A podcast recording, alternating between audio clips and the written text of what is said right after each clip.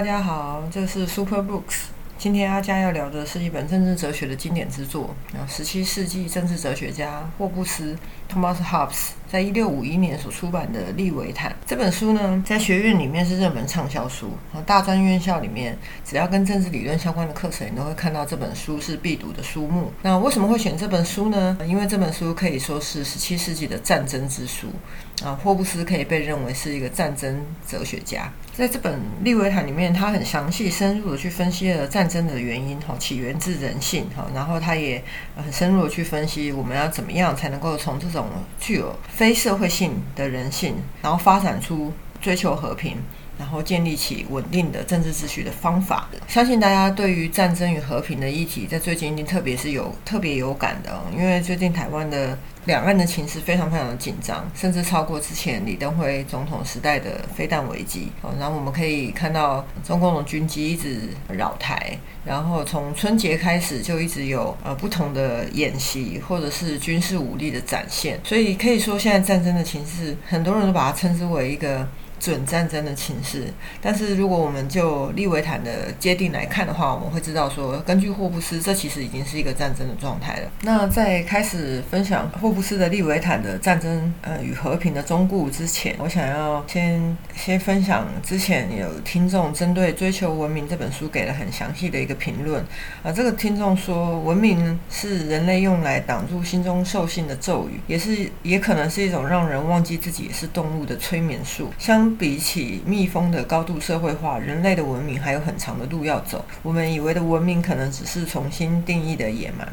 那非常谢谢这位听众。事实上，这个评论呢，跟今天要谈的利维坦是非常相关的。因为就就像这个听众所提到的，比起蜜蜂、蚂蚁这些天生就有社会性的动物，所谓社会性，就是说，啊，根据天性，它们自然的分工就能够和平的共存。这让我想到。小时候我很爱看读者文摘，然后我在读者文摘上那时候很喜欢一篇故事，是在讲述蜜蜂的生活哈。那篇标题叫《蜜蜂城》，我现在都还有印象。那他是在描述说，呃，从蜂后到工蜂的一天，哈，他们就各有自己的社会功能，然后自然而然就能相互合作，所以不会有冲突，然后自然而然就会有一个虽然不是平等的哈，但是是一个非常和谐的层级秩序建立起来。这样，那只是这种社会性表现在不止蜜蜂，蚂蚁也是。好，那相对而言，大家如果想一下，就会知道，人类似乎是没有这种社社会性的哈。当然很多。政治哲学家有不同的看法，但是人类的政治秩序真的一点都不自然。经常我们回想历史上一个新的朝代、一个新的王国的建立，往往是要许多人付出生命，要非常人为的努力，花费许多人的一生，或者甚至是像我们刚才讲的，就是许多人牺牲生命才有办法建立。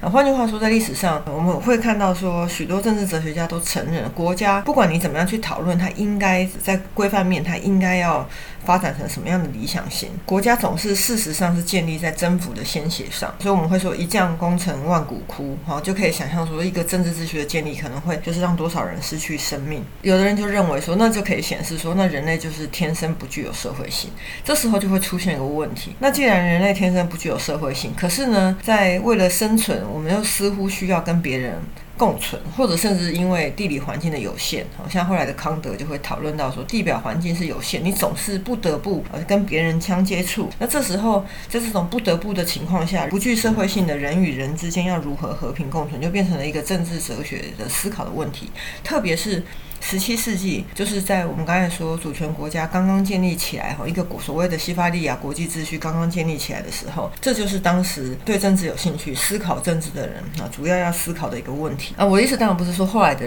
政治哲学家不思考战争与和平的问题。事实上，我们会看到，在国与国之间啊，这个所谓的无政府状态和所谓的战争状态一直都是存在的。但是呢，的确后来当各个所谓的主权国家的秩序暂时建立起来之后，就是国家之内获得了某种就具有政府的、有相对和平的一个一个秩序了之后，其实大家在国家之内思考的问题就会变成了从一个战争与和平的问题，转向了怎么样分配资源的问题。好，这就是我们前几集有分享，就是比如说像富利曼。经济学家会去讨论说市场应该怎么运作，或者说像呃二十世纪很有名的讨论分配正义的罗尔斯，他们思考都是在一个政治秩序相对稳定建立起来的国家以内，自给自足的社会之中，然后要怎么分配资源。可是呢，在这个秩序建建立起来之前，我们所谓的近现代这个时期，也就是霍布斯这个时期，战争非常频繁哈，为了宗教哈，甚至为了国与国之间联姻哈这样子的问题，或者是说君君王的继承问题，就会有很多战争发生。所以这时候思考战争与和平问题，对当时的思想家来说是切身相关的，所有人都关切的大问题。好，所以我觉得这本书非常值得跟大家分享哈。虽然说好像到目前为止分享书。呃，并没有获得太多的回应啊。不过，接下来这个节目呢，希望还是能够维持在两周更新一次哈，稍微延长更新，因为大家可能。也可以感受到，就是因为最近已经暑假要结束要开学了，那有几种人就会变得特别忙啊，比如说老师，比如说啊学生也可能会变得特别忙碌，要开始上课。那做父母的，或者是说要因为小孩嗯到学校去，很可能有很多事情要处理哈。所以总而言之，有几种身份的人会开始比较忙碌。很希望能够听到你的分享。啊，你的想法跟评论我都会分享在节目的开头。当然，如果你喜欢节目哪个部分的话，也非常希望大家能够五星按赞分享。好，那今天这个上集其实主要就是跟大家讲一下，说这个战争哲学家给了我们什么样的忠告，要怎么样追求和平，然后他怎么样去定义战争，常常跟我们想象中定义的战争或和平是不一样。那首先我们先讲说利维坦这个词听起来就不太像是一个中文有意义的一个词汇，因为它其实是英文翻译过来，它是 Leviathan。那利维坦神是圣经约伯记里面的一头海怪。这头海怪在约伯记里面的描述是说，它的力量非常强大，是可以震慑所有骄傲孩童的一个王者。Leviathan 是 the king。Over the children of pride，那他特别去讲这个，他是骄傲的一个克星啊，其实就是有很深的含义哈。因为所有的冲突对霍布斯来说，都是某种程度上都是从人性当中的骄傲跟虚荣自负啊缘起的。所以这个我们后面会讲到。但是呢，这个利维坦的虽然是中译啊，有人早期也有学者把它翻成是巨灵论，这就是翻译它的意思。巨就是巨大的巨，灵魂的灵，因为它利维坦其实是用来。描述说，国家应该要像这个海怪一样，就是具有震慑一切骄傲臣民不顺服的臣民的力量，啊，这样子的一种比喻。但是呢，现在使用利维坦的时候，就直接拿利维坦这三个字来使用啊，就好像它本身已经等同于某种国家机器，或者是政府高压统治的代名词哈。所以可以说，在我们现在自由主义的一个使用法，就是说，当你在报章媒体上看到利维坦这个词的时候，通常都是在警戒人民要小心，国家的权力又在扩张。比如说，你如果上网搜寻的话，我记得前一阵子有人用利维坦来描述我们现在就是国家运用很多媒体来收集我们的个人资讯，哈，然后就在我们不自觉的情况下，在我们不是很有意识到的情况下，资讯就被就是一个大数大数据的收集，然后用来分析人民的行为这样子，然后当然目的是为了就掌控人民，所以有人说这就是国家的数位利维坦。好，那另外我们也可以看到说，在 COVID 时期，哈，就是。我还记得是前两年，就是 COVID-19 刚出现的时候，刚开始扩散的时候，那时候英国发布了一些限制令，包括说酒馆要提早关门，或者是停止营业等等哈。那时候英国 Boris 相神他在发布这些限制令的时候，对于一个老牌的民主自由国家，任何的限制都必须要受到很高度的检验。所以当时媒体就出现了很大一幅 Boris Johnson 的金色假发戴在利维坦啊著名的扉页图案中，有一个巨大的君主的头上哈。大家如果有不知道有没有印象，就是利维坦这本书很有名是它的图案。虽然说有人说有人在考证说这个图案到底是不是经由霍布斯的同意所附上去，但后来通常是认为说霍布斯他有看过啊，他有认可这个图案就是一个巨大的君主戴着王冠，然后左手拿着代表宗教权力。的权杖，右手拿着呃代表政治权力的宝剑，在这个英国媒体上，我们看到图案就是变成这个巨大的君主主权者的。王冠变成了 Boris Johnson 的金色假发，这样子，所以就可以看到他是暗示说，Boris Johnson 借由疫情之名，可能又在扩张这个政府的权力，哈，要人民要小心政府亲门踏户，哈，大概是这样的意思。所以我们可以说，在现在的使用上，我们会把利维坦好像都当成是一种警戒啊，就是让人民要小心，说政府又在又侵犯我们的自由，而且政府有很多的借口可以侵犯我们的自由。但是它第二个意义，就是我这这两集比较主要要去分享，就是它其实强调的是这个主权者啊，这个巨大的君主。怪兽利维坦，它其实要压制的是人性里面的一些会引起冲突的根源啊，比如说骄傲啊，比如说虚荣啊，比如说对别人的戒慎、恐惧，然后这些种种都会导致人的非社会性更加的发展成激化成冲突。我主要是延续这个意义来跟大家分享。哦，那但是骄傲跟战争真的有关系吗？首先我先跟大家分享一下啊，这个战争哲学家霍布斯他大概是个什么样的？好，跟大家分享一下战争哲学家霍布斯他的一个生平啊，在英国政治。哲学史上，霍布斯的利维坦，呃，当然他本身就在他的时代就引起了非常多的讨论，特别是在欧洲，他获得了几乎是国际性的一个名誉。好，就在在他在他撰写利维坦的时候，他就已经是一个声名卓著的一个呃国际学者。但是呢，在现在的政治到了二十世纪哈，约翰罗尔斯在他的自己的讲义里面又把他。霍布斯的《利维坦》称之为英语政治世界的最重要的一部政治哲学作品，哈，就是没有之一，是最重要的。那霍布斯他本人呢？一五八八年，哈，四月十五号，他因为母亲早产，他出生在英国北部威尔特郡的一个 m e m o r s b u r y 乡村。这个哲学家的生平，大家都还蛮熟悉的，主要是因为他自己。就写了三至少三次他自己的生平哈，用不同的形式，有的用诗歌，有的用散文的方式，所以他自己的一些小故事呢，就是可以说相当可信，因为是他自己讲的。那特别他提到说，因为母亲早产的关系，他有一个很著名描述他自己的话，他说他自己呢。跟恐惧是一对孪生兄弟哈？为什么呢？因为他认为他母亲的早产是受到当时西班牙无敌舰队入侵英国的影响，所以呃惊吓到他的母亲，然后所以导致早产。所以他母亲不只是生下了霍布斯，他也生下了恐惧，伴随着霍布斯一生的这种情绪。那他的父亲在很小的时候就因为喝酒闹事，然后离开家乡。然后霍布斯的成长基本上就没有父亲的角色呃，因为他是一个非常早熟聪明的学生。他后来的教育是由他一个商人叔叔。来负担，他很早就进入了牛牛津大学去学习，所以他可以说很早就是对当时所谓古典人文教育的基础科目，包括拉丁文、希腊语这些很有掌握。那当时牛津大学里面主要是在教亚里士多德的各种学说，哈，不管是形上学，不管是政治学，所以霍布斯本身是非常熟悉这种古希腊罗马的传统。但是在利维坦里面，我们会讲到说，尤其是后面两个部分在谈宗教、宗教政治的原理的时候，它里面对于亚里士多德的政治学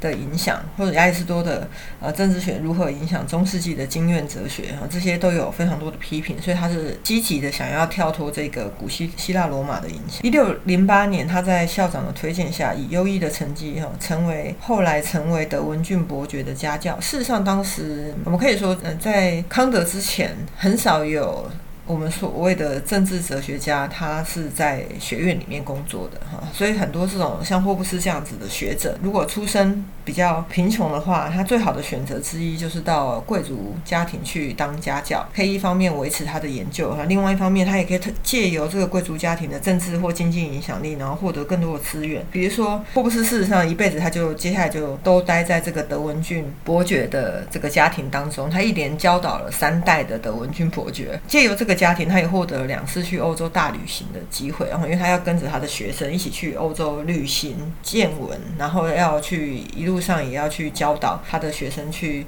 学习语言，或者是说就是学习不会中断这样子。那这所谓的去欧洲大旅行，对霍布斯来说是非常可以说是影响他的一辈子啊，因为他他的旅行可能就不会像我们现在想的去欧洲，可能去什么两个星期走十个国家啊，或者是说等等都是非常短暂的旅行。他这个旅行就是呃或者。选一个国家哈，可能会停留大概一年到一年半的时间，然后充分的享受或体验当地的生活，而且最重要是要跟当地的学术精英、政治精英哈有所交流、有所认识。所以霍布斯借由这个去欧洲旅行的机会，他也认识许多科学家。所以他的政治学还有一个特色，就是他一方面他要谈宗教。可是，一方面他要把当时十七世纪新兴的科学主义也包容进来，好，然后要去调和科学跟宗教之间的冲突。大家完全可以想象啊，就是呃，科学主义对传统的基督教教义一定是有很大的冲击啊，就是某种程度上，科学的研究啊可能会推翻或者是驳斥很多呃圣经上的描述或者圣经上讨论的现象。所以很多人会认为说，这个科学主义它会破坏宗教，它会颠覆宗教。那霍布斯要做的事情，特别是在利维坦里面，它其实各用两个部分处理。就第一个部分是人性，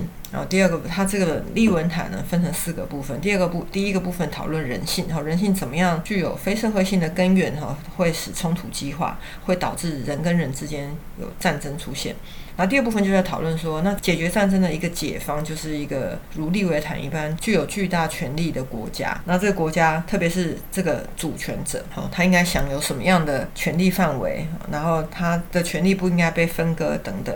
然后第三部分就开始讨论基督教国家的一个原理。然后第四部分就在讨论说，呃，有一些破坏基督教教义的呃团体，比如说罗马天主教教会，他们还有一些希腊罗马的希腊罗马哲学里面的荒谬的言论，它构成了黑暗王国。那在这四个部分里面，它分别处理科学跟宗教啊，所以它其实是就是要去调和科学跟宗教。它是一部非常具有伟大野心的政治学作品。哈，有人是认为说，利文坦中有许多运用科学分析圣经，用然后诠释圣经的部分。好，有批评者对。霍布斯利维坦的一个比喻相当传神啊，他说霍布斯在利维坦里面想要批评当时的罗马天主教，把天主教的新酒灌注在亚里士多德哲学的旧瓶子里面。霍布斯认为说这根本不相容哈，瓶子会炸裂这样子。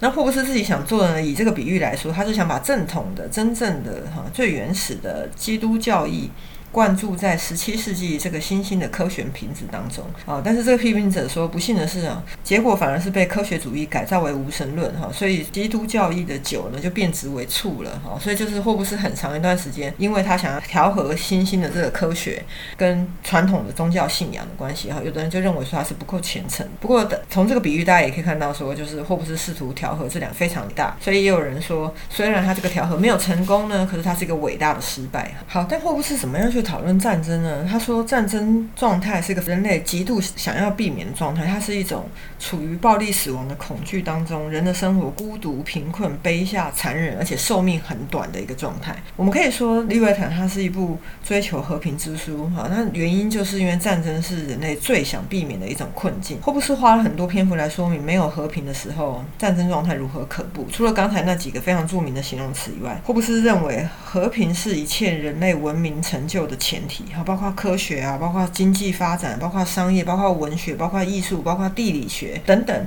没有和平，什么人类活动都不会存在。好，在我们这个世代，我们基本上是在一个相对和平的。时代中成长的，可能我们的父亲啊，或者是上一辈，他们他们比较有对战争的记忆，所以现在的人去讨论战争，可能某种程度上都是从一个比较抽象的角度去看战争。但是霍布斯很具体，他自己经历过十年的英国内战，哈，就是国王跟议会派相互征召军队开战，哈，所以是非常。亲身经验过战争的可怕，说战争就是每一个人对每一个人战争，就是说大家可能会以为，哦，战争可能是两国军队或者是两方的军队交战，但事实上战争一定会涉及平民哈，然后平民相互之间在失去了政府的一个秩序维持的力量之后，事实上人与人之间也可能会有抢夺、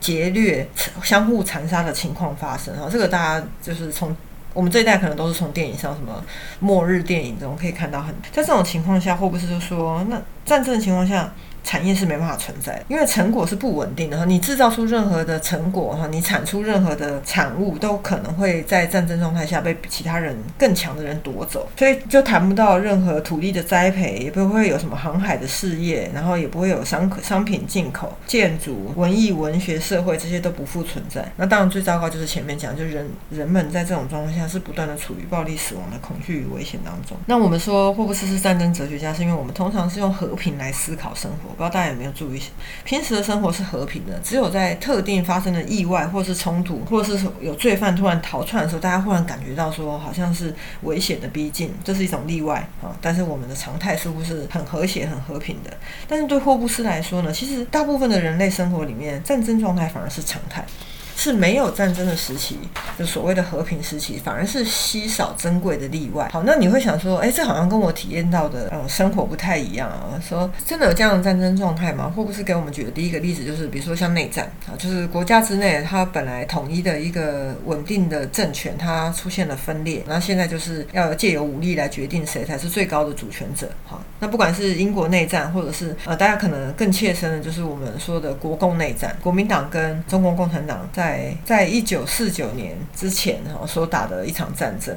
那这个这让我想到说，最近我看到正在看龙应台女士所写的《大江大海一九四九》，以口述历史的方式在描述这个国共内战的里面的一些平民百姓的战争回忆。好，你会对战争有非常非常具体的一个体会。在呃，龙应台他本身，他就是他在一二零一二年到一四年是我们的文化部长。他，但是他其实早在三十年前啊，一九八四年开始，他当时是从刚回到台湾的留学生哈，他因为看到台湾的一些乱象，所以他就在中国时报、人间副刊就连载了很多文章，在批判台湾的时事。好，然后后来就集结写成了《野火集》，可以算是三十年前啊非常著名的政治批判。论文集这样，他他这个论文集的。好像第一篇还是开头几篇，他就是以中国人为什你为什么不生气为题目来批判台湾的种种时事。那他在这个大江大海当中呢，他其实为了回溯他自己的家族故事，哈，怎么样从从中国大陆，然后随着国民党哈来到台湾。他前面的序言里面就有提到说，他这本书是希望向所有被时代践踏、侮辱、伤害的人致敬。他们曾经意气风发、年华正茂，有的人被国家感动、被理想激励，有的人被贫穷所迫、被境遇所。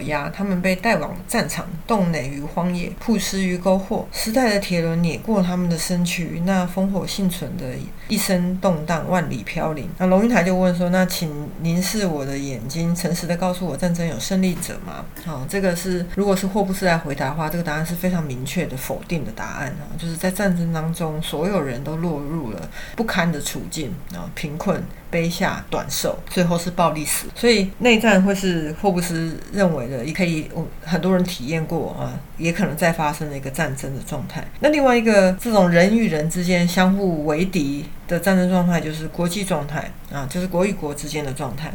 啊。所以霍布斯说，在所有的时代里面，你都可以看到啊，国王与最高主权者。由于具有独立的地位，始终是相互猜忌的。他们保持着格斗士 （gladiators） 的状态跟姿势。哈，大家如果看过很久以前罗斯克洛的一部片叫做《神鬼战士》，你就可以知道，国家与国家之间就像是这种格斗士一样，拿着盾牌跟木剑，哈，随时保持呃要出击的姿态。或不是说，这样的国家，他们的武器相互指向对方，他们的目光互相凝视。他们在国土边境上筑碉堡，并且派部队去架设枪炮，不断的派间谍到邻国刺探，这就是战争的姿态啊！所以我们可以看到，这里有一个很重要的一点是，霍布斯对战争的界定，并不是说真的要有实际的冲突发生。国与国之间，他们可能长期保持在一个准备出战，但是却没有真正行动，比如说像冷战，好这样子的一个状态。但是这个时期仍然是一种战争啊，就是说只要双方都有战斗的意图。然后都有侵略对方的一个表现，对霍布斯来说就可以被界定成是战争状态已经开始了，这就是战争的姿态。那换句话说，这个时候就绝对不是和平。所以这是我前面讲的，跟我们平常所体验的，好像没有军事行动、没有战争实际的冲突发生哦，就已经是一种和平的。实习，但对霍布斯来说，这个是一个太肤浅、表面的认识。啊，霍布斯在里面他就说，就好像我们在考虑气候一样。那英国人可能就很喜欢聊天气这样子。我们当我们在讲恶劣的气候的时候，并不是一定说要看到下大雨啊，或者光刮台风啊。只要许多天我们一直看到就是天气非常的阴沉，云层越积越厚，有下雨的一个倾向，我们就会说这已经是一种恶劣的天气了。那同样的战争也不需要看到实际上的空袭或者是军事行动，只要看到敌人虎。是单单的开战意图，我们就可以说战争状态已经开始，和平已经结束。所以只有在消除这种战争的意图跟敌意之时期，我们才能够说那个是和平。所以我们可以现在可以想象和平的时期是多么的稀少。好，那第二点我们就开始要讲说，那战争状态如果是这样的一个情况的话，又是我们最想避免的话，到底战争的起因是什么？也许消除了起因，我们就可以避免战争吗？霍布斯他通常被。当成是反社会性传统的代表，也就是说，当我们在讨论人与人之间是不是能够自然和平共存的时候，霍布斯通常是持着否定的态度。哈，就是说，他当然不是说人都是孤岛。好，提到孤岛的话，大家可能会想到某一个很有名的故事，就是《鲁滨逊漂流记》。好，这个是我小时候非常喜爱的故事。好，当然我小时候喜爱这个故事，是因为鲁滨逊他可以在一个荒岛上靠自己的双手，然后建立起很多东西。他还自己盖了呃碉堡，然后他还给自己收集食物等等。然后是天人。人是天生需要同伴的生物，所以即使是鲁滨逊到后来故事的发展是，他也遇到了星期五，也就是他所俘虏的一个食人族。那所以很多人就说，人是自然的社会性嘛，也就是说，人自然的可以跟其他的同类相处，啊人也需要跟其他同类的相处。那许多主张人有社会性的哲学家就会举出各种例子来说明，这个人天生就是群体动物。那霍布斯并不否定人会需要同伴，他也不否定人会去寻求别人的陪伴，但是呢，他。比较特别，它的原创性在于，他认为人寻求同伴的原因不是因为社会性啊，或者是说人天生适合这个团体生活。人们寻求同伴的原因是为了统治跟起支配其他人。这时候，我觉得《鲁滨逊漂流记》的故事是非常的有启发性，因为大家可以联想到，事实上里面的主角他后来跟他所收服的这个同伴星期五之间的关系其实不是平等的，因为主角是英国人，是文明的英国人，然后他所俘虏的这个诗人。人族呢是一个文化，在他看起来相对落后的状态，所以他是他的主人。然后星期五是他的奴隶，而且是忠心臣服于他，非常害怕他手上的这个神奇武器，就是一把一把猎枪。嗯，害怕这种神的雷电，所以是完全的顺服于他，动不动就要跪在他面前，然后去亲吻他的手哈等等之类。我印象中是这样子，所以说很明显的看得出来说，在这个故事里面，其实这个主角寻求的也不是平等的友谊，而是一个主奴的。呃，支配关系哈，所以这部分是相当呼应霍布斯他对于人性的看法。那既然人性他寻求同伴的原因跟理由，其实不是在于这种友情或者是这种关爱的感情，那么呃，人性还有什么其他的特色呢？第一就是人性是猜疑的，就是人性对自己的同伴，然后对其他的同胞，通常是保持一个戒慎恐惧的态度。因为猜疑的关系，人们都会寻求要最大的确保自己的安全，所以人常常会先发制人，这就是冲突产生的第一个人性的原因。好，因为就是我们只要看到有危险的征兆，或者是我们感觉到有危险逼近，我们就会先发制人，先发动攻击，为的是保护。霍布斯在这个第十三章，他在讨论人类幸福与苦难的自然状况的时候，他这边倒是举了一个，其实不是自然状况，而是在社会里面你可以看得到的经验的例子。因为很多人都觉得他所描述的人性太坏了，好人不可能这么坏。然后霍布斯就说：“好，那你就看一下你身边的例子吧，让我们考虑一下经验上的情形。当人们外出旅行的时候，他会带上武器，并且结伴而行；就寝的时候，他会把门锁上，甚至在屋子里面也要把箱子、抽屉锁上。人们在做这一切的时候，自己明明知道会有法律跟武装的官员来惩罚使他受受伤害的一切行为。那么，试问，带着武器旅行的时候，他对自己的国人是什么看法？或者是把门拴起来的时候，你对同胞是什么看法？或者是把箱子、抽屉锁起来的时候，你对子女仆人是什么样的看法？啊，这我觉得这些疑问是非常的犀利的。就是霍布斯认为说，人们在日常生活中常常不自觉地展现出对其他人的警戒跟恐惧而不自知。哦，甚至我们的警戒恐惧不是针对陌生人，哈，我们甚至连对身边最亲密的人，我们也会做一些就是保护自己，或者是呃戒慎恐惧的动作。但是我我要厘清是，霍布斯并不是说这样子的戒慎恐惧的。情感呢，戒让戒慎恐惧的情绪，它是邪恶。他不认为人们的天性是邪恶，这些激情哈，他称之为 passions，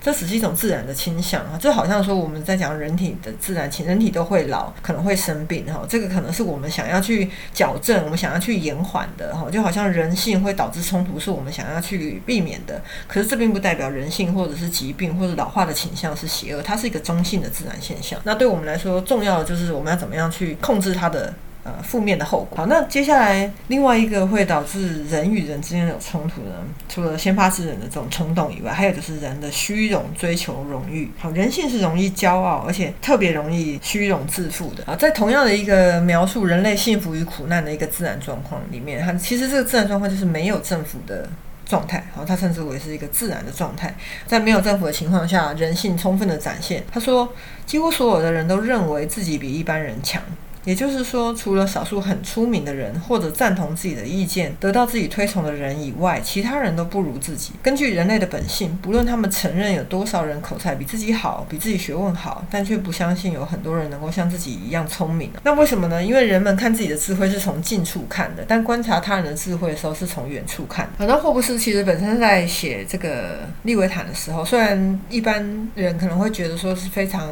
严肃的一本书，但因为霍布斯他自己是。有蛮有幽默感。他其实在讽刺人性，或者是讽刺当时他所看到一些政治乱象，或者是教会里面的一些腐败的时候，其实有时候就会觉得他是有一种非常尖酸刻薄的幽默感。比如说他这边在讲人性的时候，他就说，基本上就是每个人都觉得自己特别聪明。当然我们会说没有啊，我很崇拜某些人啊。但是霍布斯就说，就除了少数这些在很遥远的地方哈，你其实不是很了解，然后你就就是盲目崇拜之外，通常你很少觉得身边的人比自己聪明。那原因就是因为你在观察自己的时候，总是从一个很近的地方，你就看到自己觉得自己的判断总是非常的准确啊，觉得自己非常英明神武啊啊，这就算是失败也失败的非常的有价值啊等等的。但是如果当我们在看别人的行为的时候，我们总是会觉得别人怎么会就是做出非常愚蠢的。或者是说让人无法理解的一些判断或选择，所以在这种情况下，人们就常常会对别人抱着一种轻蔑之情。好，就相对于对自己的骄傲啊，那我们反映在对别人的态度上就是轻蔑。冲突就是从这里开始的哈，因为当当每一个人对自己都如此的骄傲的时候，人们会因为一点鸡毛蒜皮的小事，一点意见上的分歧，或是对他们本人表现的轻蔑啊，或者是甚至说不赞同自己的意见，或者是说对自己的亲友、国家、民族。团体的轻蔑哈，我就会觉得不能忍受啊，我的这个骄傲自负的心是不能够忍受的，然后这就会导致冲突，甚至开战。大家也可以想象最现实的例子，就比如说啊，就是比如说大中华民族很容易觉得被侮辱。啊，当一个自负之心到达一个高度的时候，任何言语上的不赞同，或者是甚至是言语上的影射、联想，哈，都有可能会导致对整个民族啊认为说他们自己的自尊心遭到了打击。这种就是我们所谓的辱华的一种情绪，哈。所以这是一个非常，我觉得是非常贴切的一个例子。那第三个人性导致冲突的原因，是因为人性中的贪婪，他会去追求利益，追求利益这件事情，我觉得在国家追求现在。像我们说国际秩序里面这种现实主义，每个国家都以自己的国家利益为考量，然后为了追求国家利益，可能或明或暗的会有很多呃操纵其他国家的行为，然后有时候就会导致冲突。虽然说我们觉得追求利益这件事情是一个比较常见的理由，其实对于霍布斯来说，前面两项哈，就是一个是戒慎恐惧，所以呃先发制人。然后另外一个是虚荣自负之心，他觉得这两项其实是比较会导致冲突的理由，嗯，然后一般人比较少意识到，所以他的原创性也就在于一个为我们去剖析了人性当中非社会性的一个根源。你会说，嗯，霍布斯谈了这么多人的激情啊，哈，就是人的情感欲望面，他没有谈人的理性吗？人难道没有理性去控制他自己去保持和平的状态吗？啊，当然是有的哦，但是事实上，霍布斯认为说，整个谈理性的传统在西方啊，特别是以所谓的自然法传统就强调说，很概率的讲，人类的理性能力哈来自上帝的赐予，然后让这个理性能力是足够于让每一个人，不管是有受教育没受教育，不管在哪一个阶级，他都有能力、有潜力去理解这种自然法。那这个自然法则可以让所有的人去和平相处。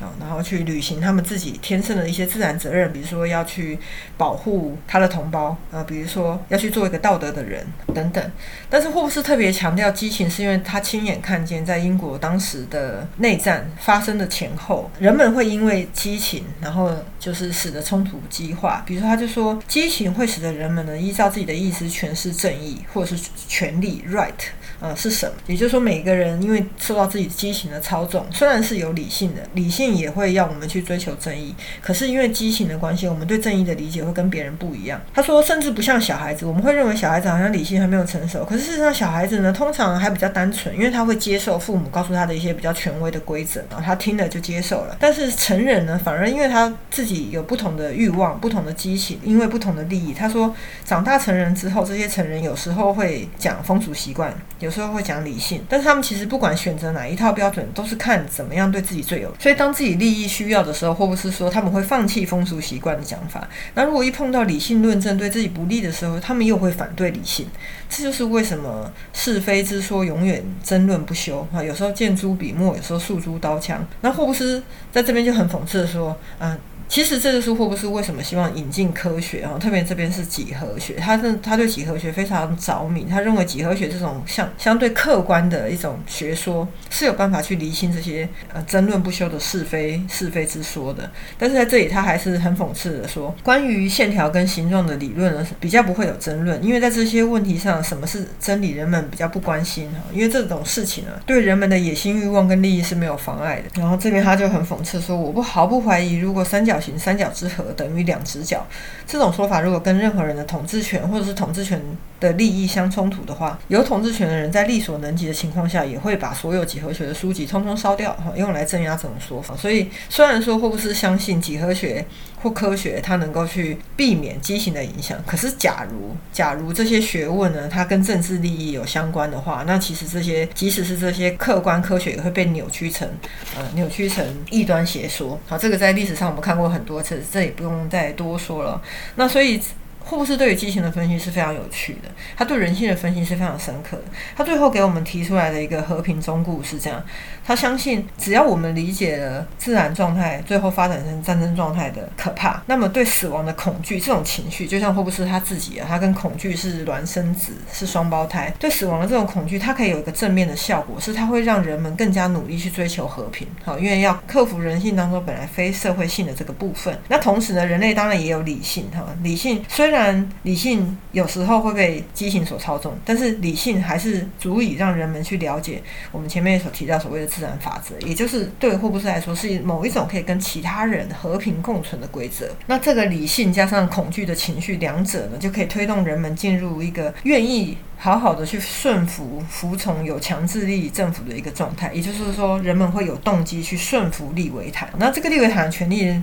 的范围呢，就如同上帝一般是全面、不能分割的哈。所以霍布斯的这个统治者跟主权者，他在他书里面也称之为某种叫做有死的上帝 （mortal god） 啊，就是说真正的上帝他当然是永恒不死的。但是这个我们现在在世俗世界在地面上看得到的政府，它的力量其实就跟这个上帝一样强大。虽然他是会有更迭啊，虽然它是会会生会死的，但是呢，我们在理解它的权力范围以及理解它的权威正当性的时候，我们要把它当做是圣经当中上帝一般哈来尊崇来理解。那因为内容比较长哦，所以在这一集里面我们。跟大家分享就是霍布斯对战争的一个界定，霍布斯所带来的一个忠固，然后以及他对人性的分析，哈，人性如何导致冲突跟战争。那下一集我们就开始要进入说，我们要怎么样用圣经里面的约伯记来理解利维坦。啊，以及在这当中，霍布斯对于民主制，哈，就是对当代人来说，哦，可能这种十七世纪的近现代的政治思考已经是非常久远的。但是事实上，霍布斯在里面对很多跟当代有关的议题，还是有提出非常有价值的一些分析，哈，比如说他对民主制的分析，我觉得仍然是非常的适切。好，谢谢大家的聆听啊，这一集就到这里，然后非常欢迎大家留言分享，告诉我你喜欢哪个部分，或者说你希望能够听到什么样的书籍内容。如果你喜欢。节目的话，也欢迎你按赞分享啊！谢谢大家啊，我们下次再聊，拜拜。